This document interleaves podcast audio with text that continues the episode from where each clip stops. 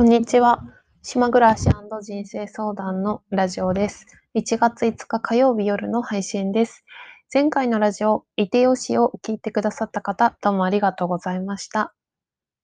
今日も人生相談をやりたいと思います。人生相談の前に、1個雑談というかね、あの話したいことがあって、えっと、私、今、島暮らし人生相談というラジオをやっていて、島で暮らしてて人生相談を今ラジオでやっておりますが、まあ、この先々、あの、この島がで暮らさないというか、島じゃない陸地？島じゃないところで暮らすっていう可能性もあって、まあ、まだ全然わからないんだけど、その時に、なんか、あの、ラジオの名前どうしようかなってなんか前から思ってて、結構このね、名前気に入ってるんですよね、島暮らしっていうことを。それで、なんか昨日ベッドでゴロンって寝っ転がって考えてて、で、なんかひらめいたのが、あの、最近その人生相談で喋る時に、昨日もそうだったんですけど、昨日のあの人生相談の中で、その過去の、まあ、ドラマのスイカのスイカ、スイカのセリフを喋ったりとか、あとは、小沢健二の、あの、都市にはデモがあるっていう話をしたり、そういう、なんか急にこうひらめいて、あの、人生相談の時に喋るっていうのがあって、で、私はそのひらめきを、まあ、いつもそのインスピレーションって言って、で、なんか最近ね、特に12月から私がインスピレーションって多用してるというか、使う機会が多いなって思ってたのね。まあ、シンクロもそうなんだ。シンクロニシティもそうだし、インスピレーションも多いし、なんかよくや言ってんなと思って。で、だからその直感っていうのをその人生相談のなんかタイトルに入れようかなって、もし島暮らしじゃなくなっちゃった時にね、なんて思ってたんですよ、昨日。それでなんか最近その直感についてなんか調べたのか、なんかたまたまネットで見たのか、あの皆さん直感っていうと漢字どう書きますか？あの、一般的には直接の直と書いて、感じるという字だと思うんですよね、みんなが書くのは。でも実は、直感って漢字が2通りあって、感の字が違うんですけど、観察の観の直感があるんですよ。あるんですよ っていうか最近知ったんだけど。で、直感と直感ってそう2つあるんですね。で、えーっとね、心理学とか哲学ではっきりとなんかそこが明確にはなってなくって、なんか諸説あるらしいんですけど、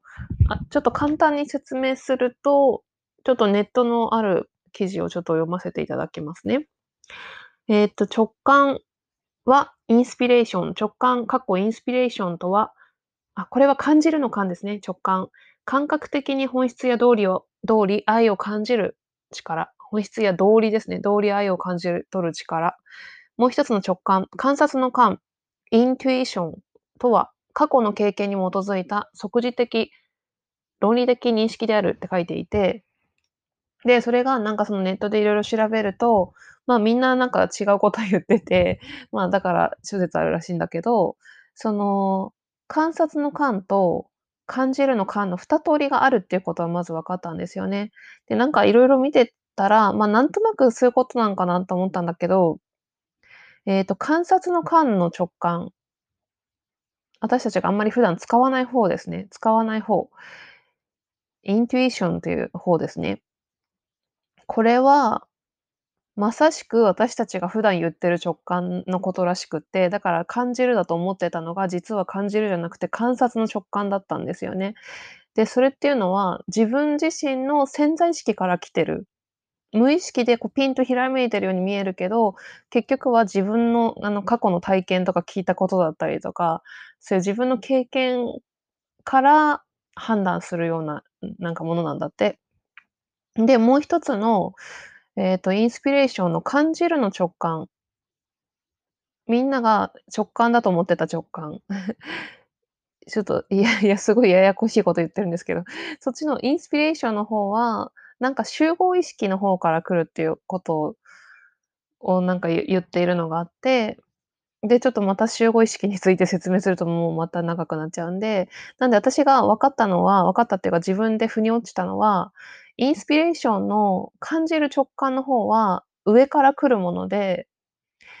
観察の直感、イントゥイションの直感は下から来るもの、自分の下から来るものなのかなって思ってて、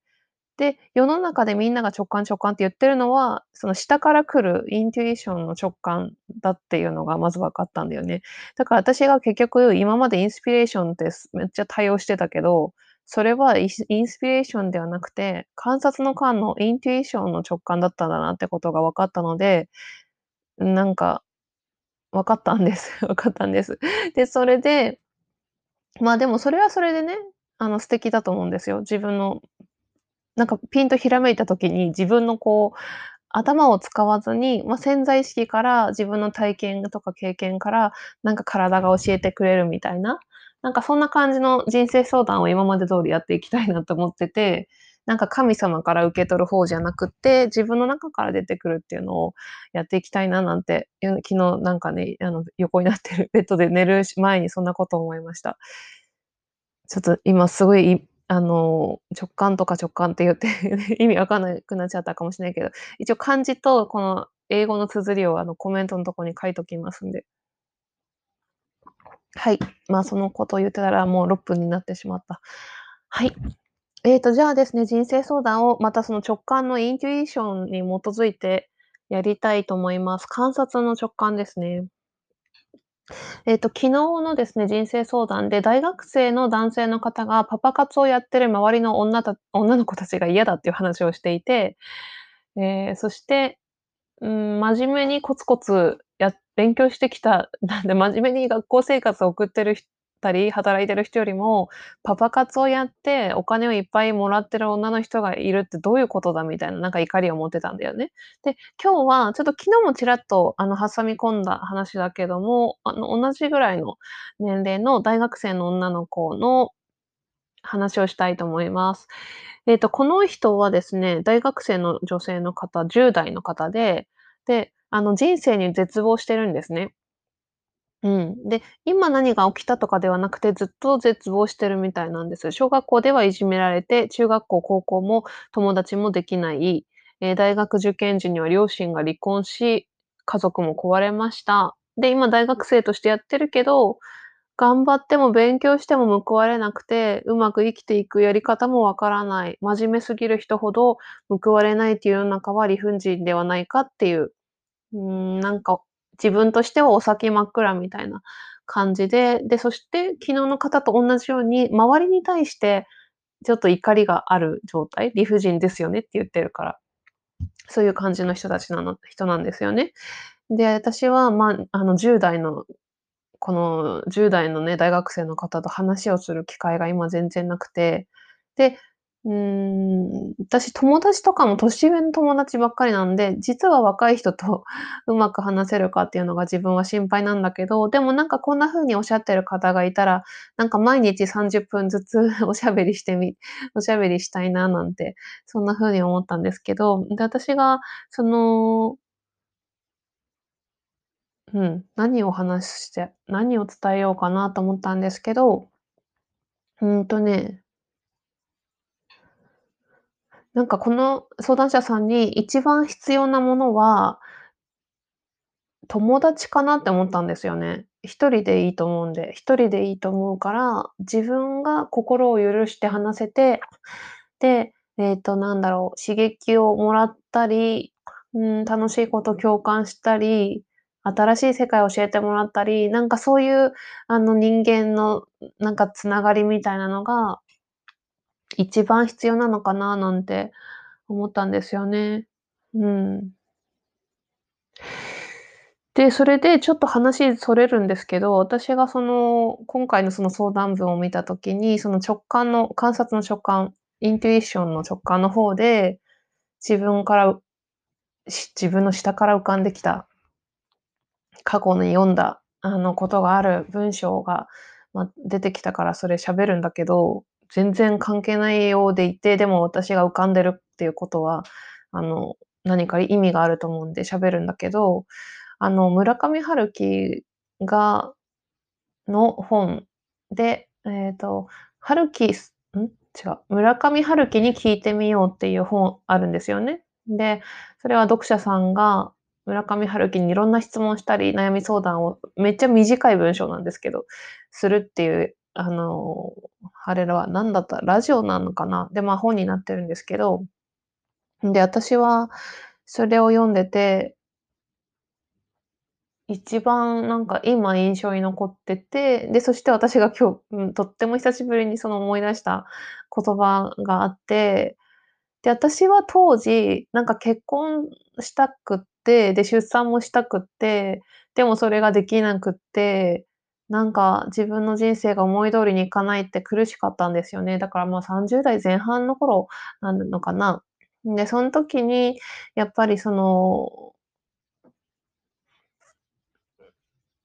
うん、なんかその今の自分を肯定してくれる言葉として、まあ、結婚とか出産を否定するものではないんだけど、その一人でいることも十分幸せなんだよっていうようなやっぱり、あの、大人たちの考えとか、まあ、自分が尊敬したり好きな人の考えに触れられると、やっぱりちょっと安心するっていうか嬉しいっていう気持ちがあったんですよね。で、私村上春樹はもうめっちゃ尊敬してて、あの、すごい好きな人なので、うん、で、その何を言ってたかっていうと、村上春樹もあの若い時に結婚してるんだけど、子供はいないんですよね。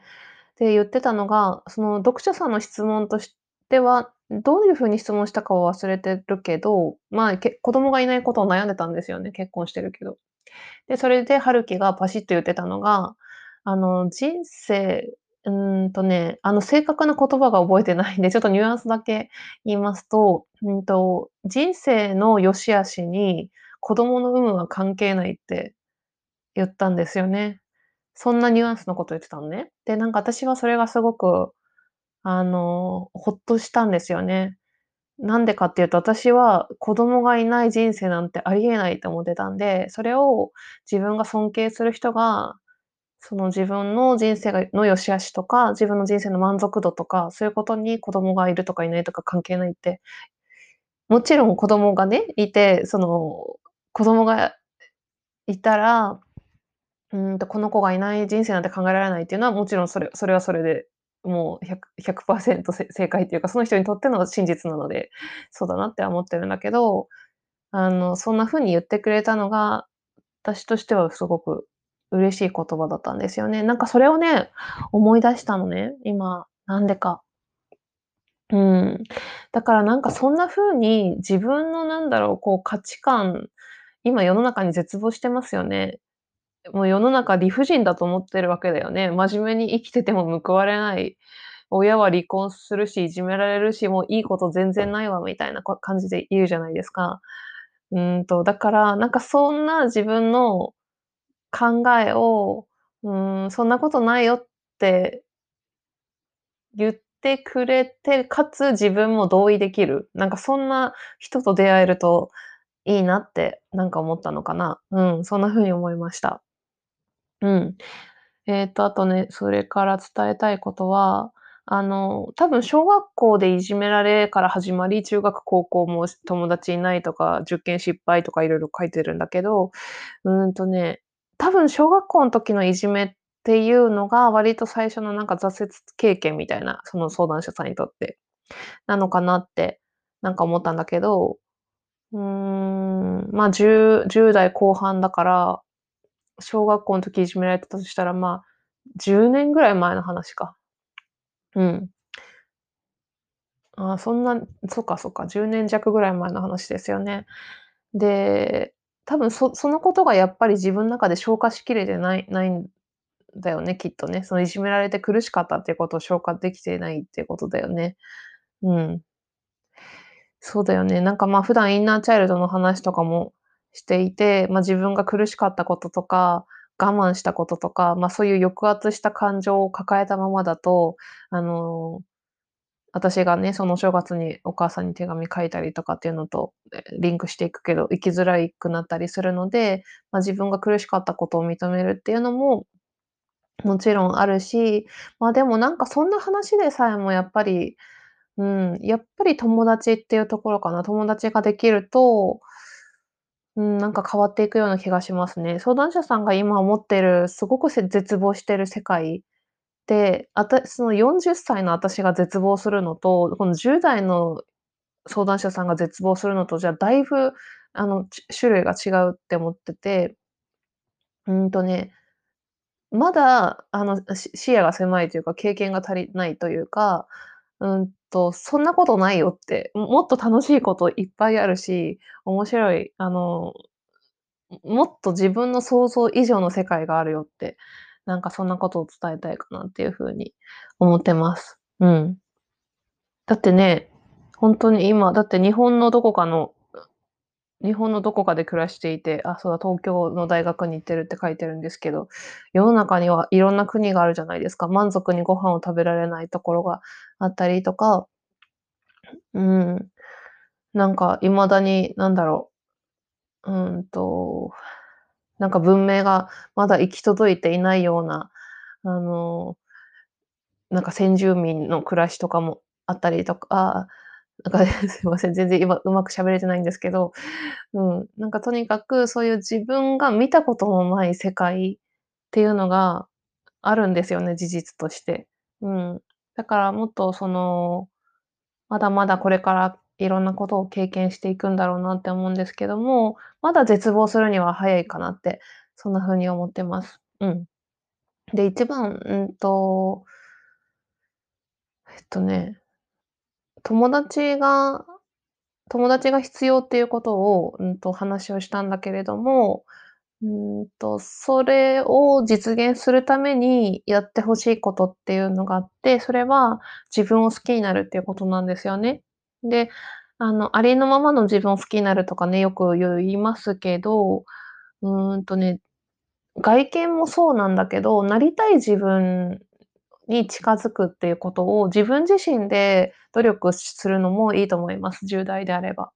なんか私も、それみんなそうだけどさ、その外見のコンプレックスとかがあるわけじゃないですか。で、それをなんか、こういう服を着たらこんな風に見えてとかね、いる人それぞれね、悩みとかがあって、髪型とかもそうだけど、自分がどんな風にしたらよりあの素敵に見えるのか、自分でまあ、満足というか、うん、自分なり自分対自分比で可愛くなるのかとか、なんかそんなね、あの、研究をしたり してもいいし、まあ、それって10代だと結構、なんかそういうの大事なんじゃないかな。なんか私はそういうの、そうだね、10代から20代前半とか、20代の時は結構やってましたよね。で、正直20代とか10代よりも、今の方が多分自分を綺麗に見せる見せ方っていうのが分かってるなって、うん、全然思うし、それはそうだよね。ファッションとか、外側の話かな。うん。なんか外側から変えていくっていうのもいいと思いますね。うん。そんな感じ。なんか話が、なんかまとまらずに、あの、長いだけダラダラ喋ってしまったんですけど、ちょっともう一回要約しますと、あの、まだ絶望するには早いですよっていうことと、一番必要なのは、えー、友達っていうこと。